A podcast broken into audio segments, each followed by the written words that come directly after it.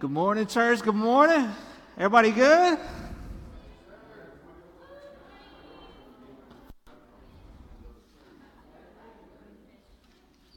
I love that everybody's like comfortable enough. We can just sit there and just fellowship and just talk all day long, right? That's why one of the things I love about at the end of church, how nobody just leaves a lot of times. Everybody's hanging out. It's a beautiful thing, man. It's nothing like being in the, in the house of the Lord, in the presence of the Lord. And, and I'm excited for today. I'm excited for this word I really feel like God has been ministering to me, and I pray would, would fill you up today. Because, man, there, there's something about coming to the feet of Jesus, you know. That's where we find deliverance, that's where we find healing. That's where lives are, are truly changed when we humble ourselves and we come at his feet. So powerful. And one of the things that I think we tend to forget at times is part of our purpose, part of God's will for our life is not only for us to be filled up by him, but for it to overflow, for us to become living streams of his goodness, living streams of God in this world.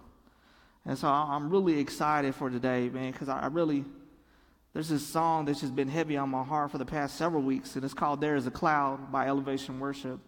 And it's really talking about uh, in First Kings how the prophet Elijah and how he would go and he was praying. He did a prayer that there would be no rain. So there was no rain for years. And then after this whole thing had went down, he was like, now it's time for me to pray for the rain to come back. And he went away and he prayed. And it says that he got down on his knees, face down, and he prayed seven times. And he kept asking, Hey, do you see any clouds? And they're like, No, nothing yet.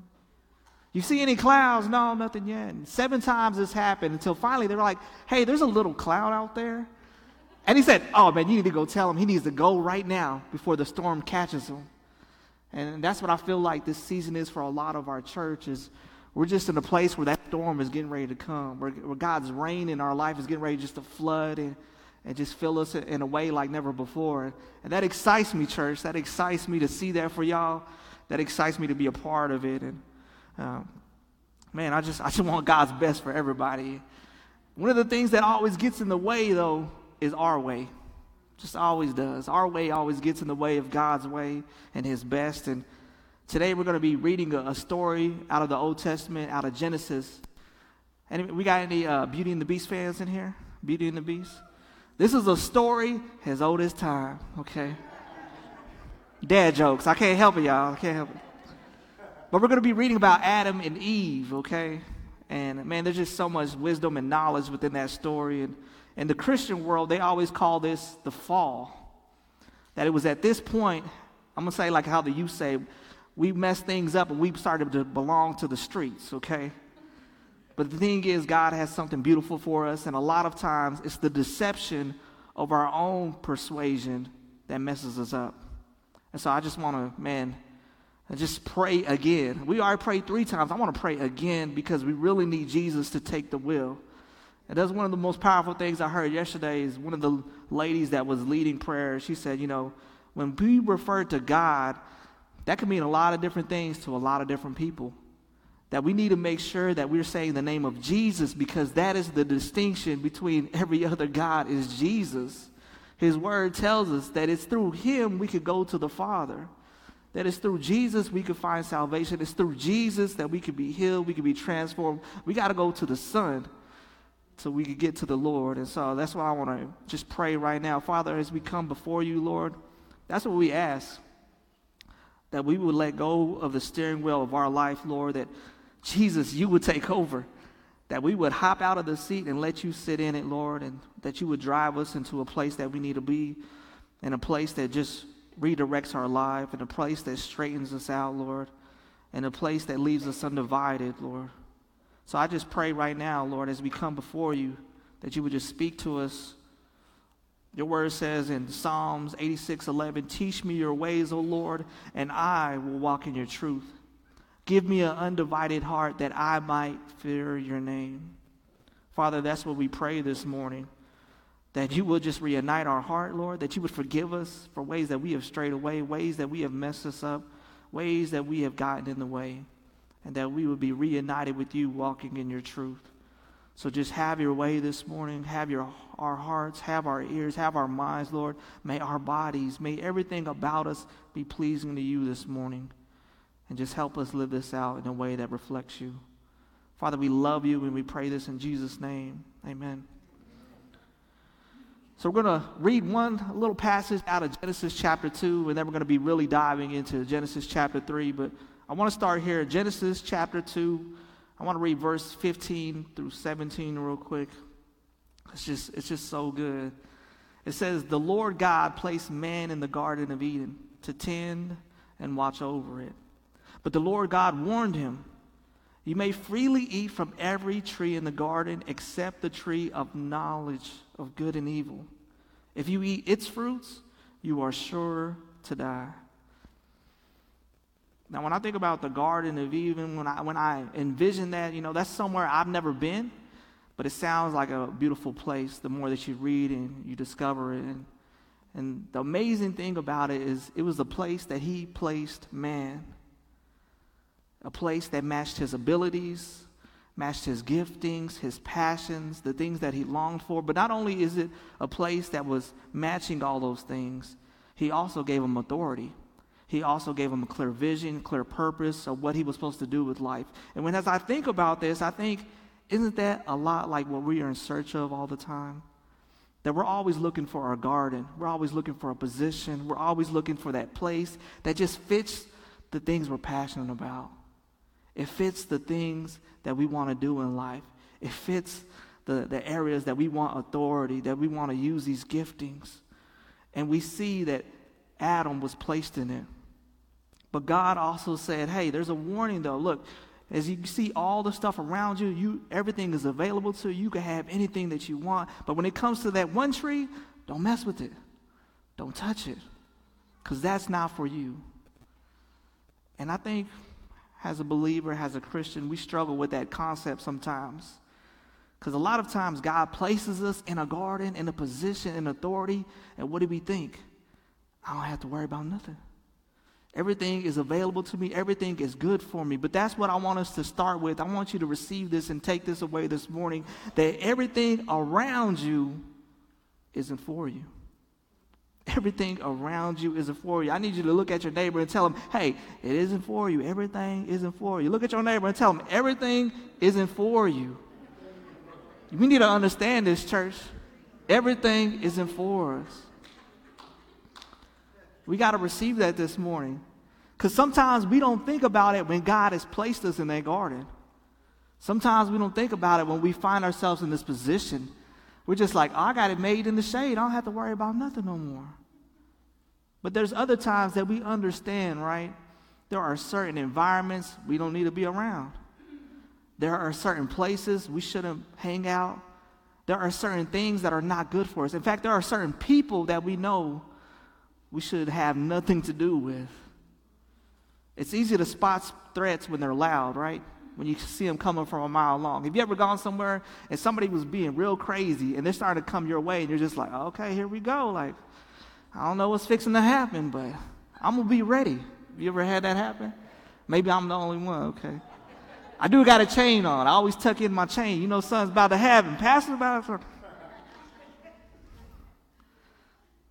But usually that's the way we think about the enemy. We think about threats. That it's going to come in a way that's loud, in a way that's in our face, in a way that kind of rushes at us. And if you've ever experienced somebody rushing at you, what do you do? Well, you're able to prepare yourself, you're able to withstand yourself, you're able to have that fight.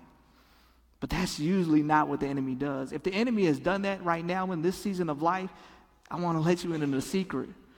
That means he's out of options. That means that he's tried to hit you in a lot of different ways and they haven't worked out. So we said, maybe if I intimidate them, Maybe if I rush up on them, maybe if I come and meet them in their face, I could get them to cower. I could get them to not trust God. I could get them to back down. So if you're in that season, I want to say, man, it just shows how much authority you already have in your life, how much Jesus is already working, that the enemy feels like that's the only way he could come at you. But that's not what we see in the text, and that's not what we're going to discover as we read. We're going to see something that I think plays a lot in a lot of our lives how he comes in a way that's subtle, as he comes in a way that we didn't expect, comes in a way that makes us question things. And I want us to pick up in Genesis chapter 3 now. We're going to read about this. It says, The serpent was the shrewdest of all the wild animals the Lord God had made. And one day he asked the woman, Did God really say you must not eat the fruit from any of the trees in the garden? And it goes to that saying, right? We expect the enemy to come and see us a certain way. We expect him to attack us a certain way. How many of y'all have gone and done Black Friday shopping? Any Black Friday shoppers in the house? Now, you know, if you're the last person with that TV or that item that everybody wants, you're like, I got to watch out. People are going to come and rush me. And that's how we view the enemy. We think he's going to come and rush us a certain way, but he doesn't. A lot of times, he just comes and sits right next to you. He says, Hey, how you been doing? How's life going? You still working at that job? Boss still giving you a hard time? Man, you still putting up with your spouse? Like, I don't even know how you doing. He comes in a way that begins to ask us a question. And the funny thing is, he asks us a question to answers that we already have, to things that we already know about. But he comes real smoothly and begin to ask you things. And maybe I've been the only one that's ever experienced this. Hopefully, I haven't been. If you haven't, let a brother know, okay? But if you've ever been writing anything, and especially when it comes to spelling, I'm a horrible speller. You know, I tell you, I got dyslexia. This is a real diagnosis, okay? This is a real problem for me. And, and as a pastor and as a preacher and trying to write messages and teachings and stuff, sometimes I don't realize how jacked up I am. But thank the Lord for a lot of autocorrect and Grammarly, and all those things. But a lot of times I'm spelling things out and I write it and I know how it's spelled. I know this, it's an easy word. But the more time I look at it, the more I just kind of examine it, the more I begin to question did I spell it right? It's starting to look kind of funny. I'm starting to think, you know what, maybe this isn't right. Maybe it has this letter, or maybe it's this way. And that's what the enemy does. He knows the things that are true in our life. He knows that he can't change them, and he goes and says, Hey, let's talk about this. Let's have a, a conversation about it. So that's what we see is the enemy came to the woman and began to ask her questions to things that she already had the answer to. Because he knows that no matter what he does, he can't change what truth is. But if he could get you to question it, if he could get you to start to think about it a lot, if he could get you to really just start wondering and trying to change that truth, guess what he can do? He can get you to doubt. And it's in that season, in that mind frame, that place of doubt, that we fall right into his hands. You know, in Hebrew, the word Satan, which we often refer as the devil, as the enemy, it translates to accuser or adversary. See, church, we have to grasp that we have an enemy who opposes us because of our relationship through Jesus, our relationship with God. So he's looking at every way possible that he could separate us back from that. So not only do you have an enemy, you have an adversary, but you also have somebody that's an accuser. So that means he's going to tell you some things to make you question because he's hoping and praying that he could get you to a place of doubt. Because if he could get you to doubt, he could get you to chasing after things that are already harmful to you. Things that God had already warned you about. Things that God said, man, you have no business with this. Don't mess with this. But there you are, playing with it, fiddling with it, all up in it. The enemy is subtle. And he wants to pull up on us and try to talk to us in ways that ruin our relationship.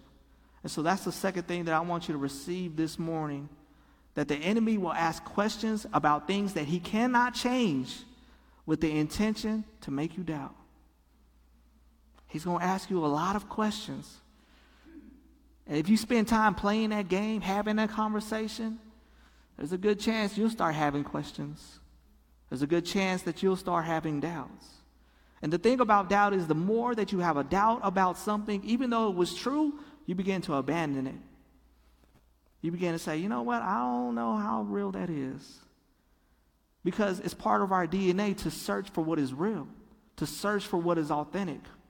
And the moment that we feel lied to, the moment that we feel betrayed, the moment we feel like somebody isn't being real or authentic with us, what do we do? We say, okay, I, I identify this. I need to distance myself from this. This isn't for me. I need to separate myself. So we're looking to get away from those things. And that's what the enemy does, right? What I say, he's an adversary. He wants to cause separation. He wants to cause division. He wants to oppose you in a way that brings you down. And he knows the quickest way to get us to separate ourselves from God, from Jesus, is to question what is real. If he gets us to a place of question, it won't be long before we're in a place of doubt. And once we reach that stage, we, we fall vulnerable right into his hands. We fall into the very things that God warned us about, he told us to avoid. We end up doing it. Have you ever been warned not to do something and you went and done it anyway? How many of us know what that is? Don't you feel dumb when that happens? You're like, oh my gosh, I, I knew better. We've all had it from the time we're little to even being adults, right? Hey, don't touch that stove. It's hot. That plate is hot. What you talk about? Get burned. Hey, you need to slow down. You know the cops are out right now. Next thing you know, you're getting pulled over. I told you. You didn't have to get a ticket. Hey, you need to look before you back up because you're going to run into something. End up running into something. There's a lot of times that we have been given warnings, but we kind of question it. We kind of doubt it. We kind of don't believe it. That we find ourselves experiencing the very thing that was warned to us, the very thing that could have been avoided. I know parents are probably looking in the room like, hey, I hope you're listening. I'm trying to tell you, I'm telling you the truth. But you don't have to be a child to experience heartache. That's all of us. We are all that person that experienced things that could be avoided because we didn't listen to the warning. We didn't receive it. We allowed it to become a question that became a doubt. And when you're in a place of questioning, a place of doubt, a place where you don't even know that the serpent has your ear, you're in a dangerous place, church. I want us to read what happens next. Let's go to Genesis 3, verse 2 through 5.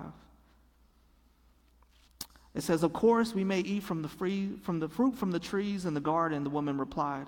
It's only the fruit from the tree in the middle of the garden that we are not allowed to eat. God said, You must not eat it or even touch it. If you do, you'll die. You won't die, the serpent replied to the woman. God knows that your eyes will be open as soon as you eat it, and you will be like God, knowing both good and evil. So there he goes. He's being slick again. He already knows he's in a good position because he's got her thinking. He's in her ear. And you can already see the woman starting to think about it. That's not what God said. God said specifically, we can't look at it, we can't touch it. It's right there in the middle. She's starting to think about it. You can start to see the wheels in her mind start to turn. The questions are starting to rise, and man, that's where doubts get born. See, church, it's not enough for us to know what is right. You can know what is right all day long and still get things wrong. It doesn't guarantee you're going to get things right. You can know what is right and still be in a place of wrestling to do what is right. It's all of us. So we see this internal battle. We see these questions. We see these things happening. And the enemy's like, man, they are right where I want them. They allow me to sit at their table. They allow me to get their attention. They allow me to speak into their life. And now they're moments away from allowing me to separate them and make a foolish decision. I want us to continue to read to see what happens now. Verse 6 and 7, Genesis 3. It said, The woman was convinced. She knew that the tree was beautiful and that they looked delicious, the fruit did. And she wanted the wisdom it would give her. So she took some of the fruit and she ate it. She gave some to her husband who was with her, and he ate it too. And at that moment, their eyes were open. And then suddenly they felt shame at their nakedness. So they sewed fig leaves together to clo- cover themselves. We all know that once a decision is acted on, there's no going back. We can't change the things that we've done, there's no taking it back. And we have to be cautious of what we are convinced of. We got to remember, like we said at the beginning, right? Everything around us isn't for us. We could even be in a garden, in a place, an environment that God has placed us, but that doesn't mean everything is for us. There could be things in front of you that don't look harmful, that could be dangerous to your livelihood, that could bring death in your life, in your situation. And that's what we see in this text. That's what we see in this. That she came to a place that she didn't realize that, oh, the tree's in the middle of this whole garden. She began to look at it differently. She said, you know what, this might be something that I don't want to miss out on. I don't want to lose out on this. You see, when we've reached a stage of longing for something, now you've entered a place of lust. A lot of times we don't view lust this way. We think of lust when it comes to sexual, okay? We think about lust, we think it's a, a fleshly desire of another person. But if you look at the definition, lust is defined as having a strong desire for something. That means we could lust after anything. Anything could trip us up and become lustful. And I want you to receive this this morning. I want you to take this away finally. What your eyes long for influences what your actions become. What your eyes are longing for, what you are lusting after, is going to become part of your actions. We read about this woman who had these questions, and no longer, even though she had the answer before, did she have the same truth. Because now she's starting to question it. Now she's like, well, I don't know. Maybe I'll die. Maybe I won't. And what did we read? It said she was convinced. She was convinced. How did she become convinced? Well, we read in the word that she saw the tree was beautiful. So now this tree that's in the middle of the garden that has always been in the same spot, now all of a sudden is beautiful to her. Now it's starting to hold a whole new value, a whole new meaning. And then, as she continued to look at it, she said, You know what? That fruit, it does look delicious. You know what? I think I do want some of that. I do want what it could give me. And that's the dangerous place of, lusting after things, of looking at things. That we could find ourselves gaining the very thing that's going to kill us. After something that we don't think is that harmful, is that threatening, could be the thing that takes us out. We have to watch for those snakes that get our ears and begin to tell us things that God has already spoke to us about. If he, somebody's speaking to you, church, and it doesn't align with what God has told you, it doesn't align with His Word, it doesn't align with brothers and sisters are trying to tell you that the Word of God tells you, guess what? You got a snake in your ear.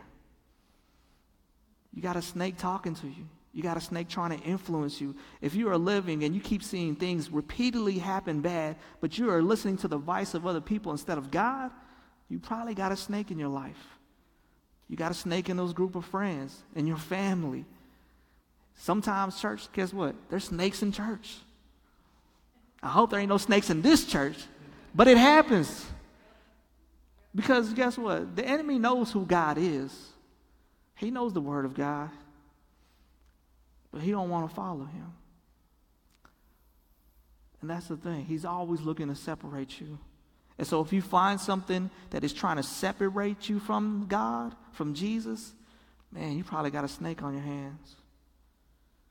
And it's something that I've said on different occasions, not just particularly today, but what happened, right? She ate the fruit, and then what did she do?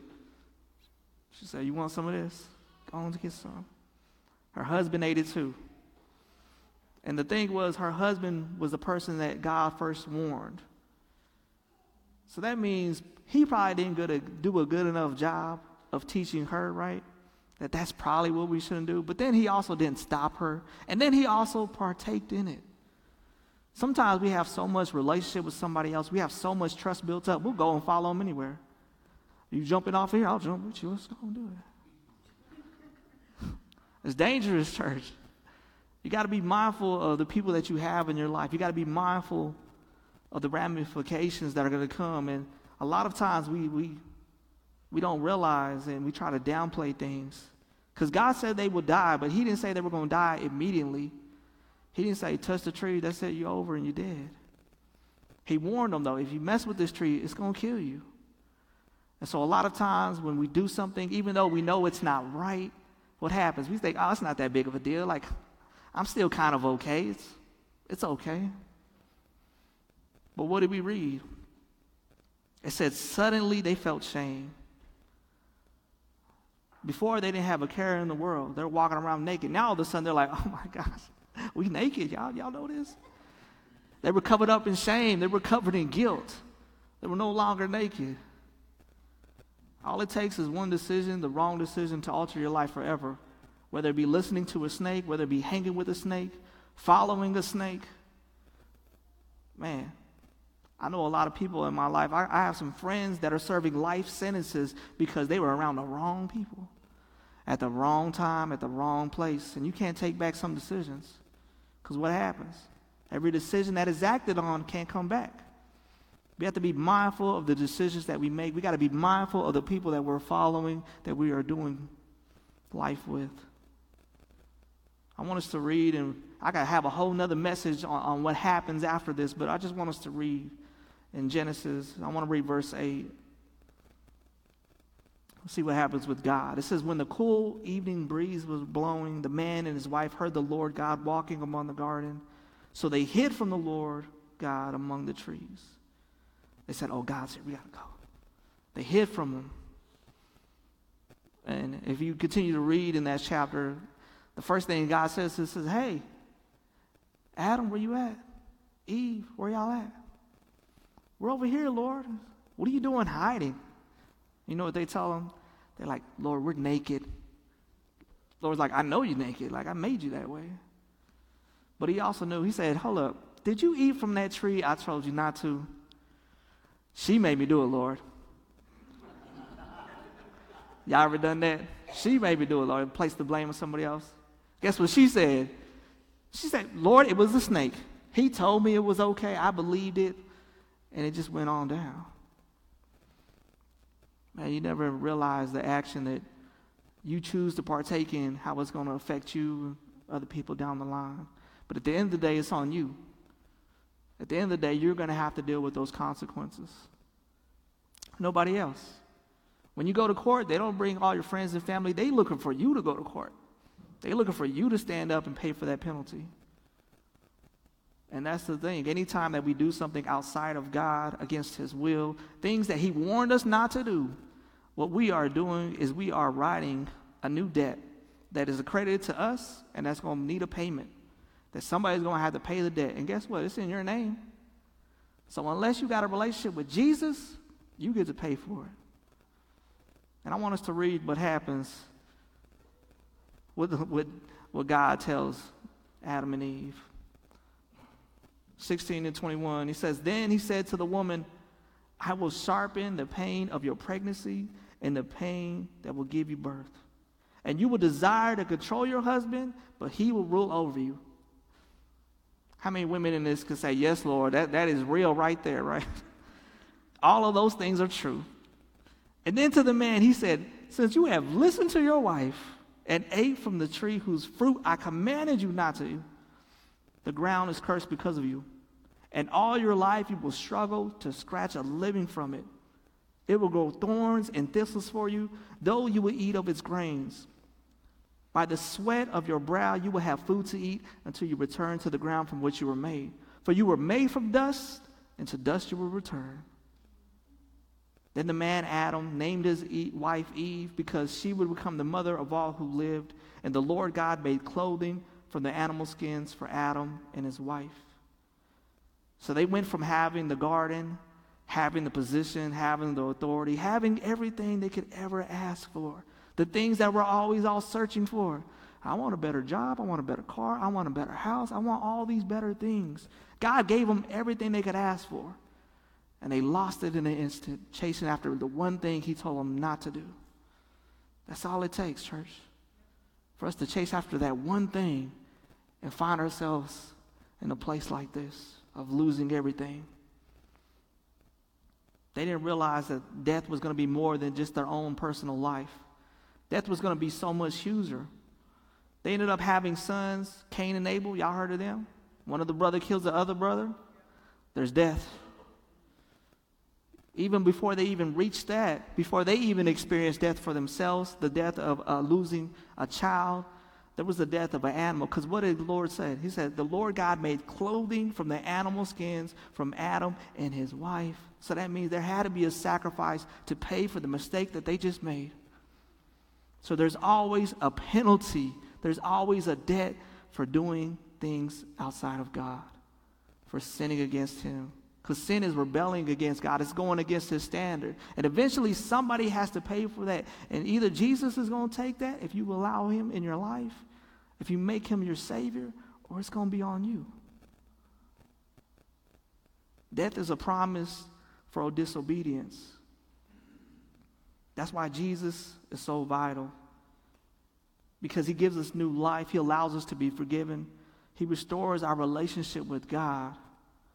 He clothes us with grace and with mercy for this journey that we're on in this life. And so, this is my challenge for everybody this moment moving forward is that we will learn to live according to God's truth. That that's what we would do. We say, okay, God, this is what your word says. This is what you said in prayer. This is what you've shown me in my life experience with you. Lord, this is what truth is. So when a snake is talking to me, I say, I can't listen to that. Because I'm going to start to question, I'm going to start to doubt. I need to listen to your truth. Because there is a lot of propaganda around us. There are a lot of things that want your ear. There are a lot of things trying to distract you and pull you from the Lord. There are a lot of things that don't want you in a relationship with Jesus. And if we live according to God's truth, we can avoid a lot of that. But it starts by us listening to God's truth. And as you listen to God's truth, you begin to identify things that you need to avoid, and that's the next step to live it out. Is start to avoid those things. Hey, I'm not in a place where I'm comfortable being around this group of people or seeing these family members, so it's best that I just not even go because I don't want to fall to the very thing that God just freed me from. We have to learn what we need to avoid. And then the final thing in learning to live according to his truth is you got to trust him. You say, God, you say it's going to be true. I'm, I'm going to trust you. I don't know how it's going to work out. But I trust you with this. I trust you, Lord. Trust is a hard thing, church, because God is going to often ask you to trust Him in ways that you're not comfortable, in ways that are going to grow your faith. And growing faith is a hard thing, but it's going to make you so much better because of it. And it all starts with that relationship with Jesus. That's where it all got to begin, church. If you've never committed your life to Jesus, if you've never made that, man, that's where you got to begin. Because if not, you're living a life separated from God, and you're going to end up living an eternity separated from Him as well.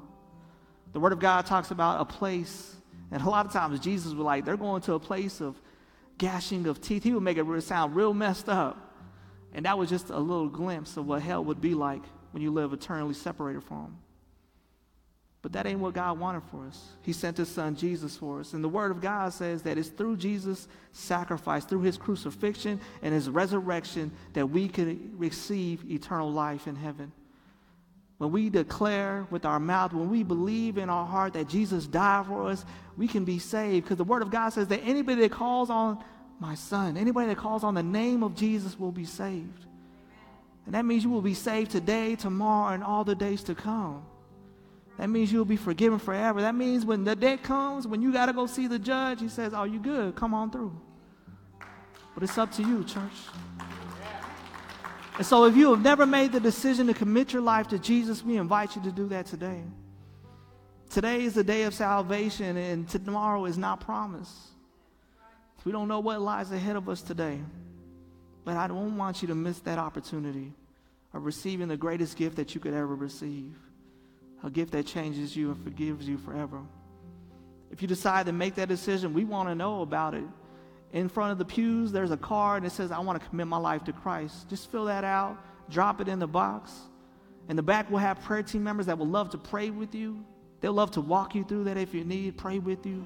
But all it is is having a conversation and say, Lord, I need a Savior, and I'm believing your Son is that Savior. I invite him into my life. I ask for forgiveness for the things that I've done, and I want to do this life with you. When you say that prayer, when you make that announcement, guess what? You're saved. Guess what? You can start a new life. You can move forward better than you've ever been. I want to pray for us as we get ready to go to a time of worship. Father, we just thank you, Lord, for your love, for your grace in our life. We thank you that in a world filled with information, you offer us a truth to cut through it all. So, would you help us receive what is real? Would you help us identify snakes that may be around us? But we surrender the things that are beyond our control and even our life, Lord. We surrender our mind, we surrender our hearts, we surrender our bodies, everything that we are and everything that is makes us, Lord, we surrender it to you this morning. We don't want to mess up the gardens that you give us. We don't want to lose out on the positions and the opportunities that you placed before us because we got in the way, because we allowed somebody to get our ear. Father, we need you to move in our life. We pray for salvation, that today would be salvation for anybody that hasn't received you, Lord, that they would be bold, they would receive this gift, and they would feel, man, the overwhelming love wash over them today. So, Father, we just thank you and we love you and pray this in Jesus' name. Amen. As you worship, you're welcome to go and do it however you like. There'll be prayer team members in the back. But man, let's give God our hearts this morning as we worship Him.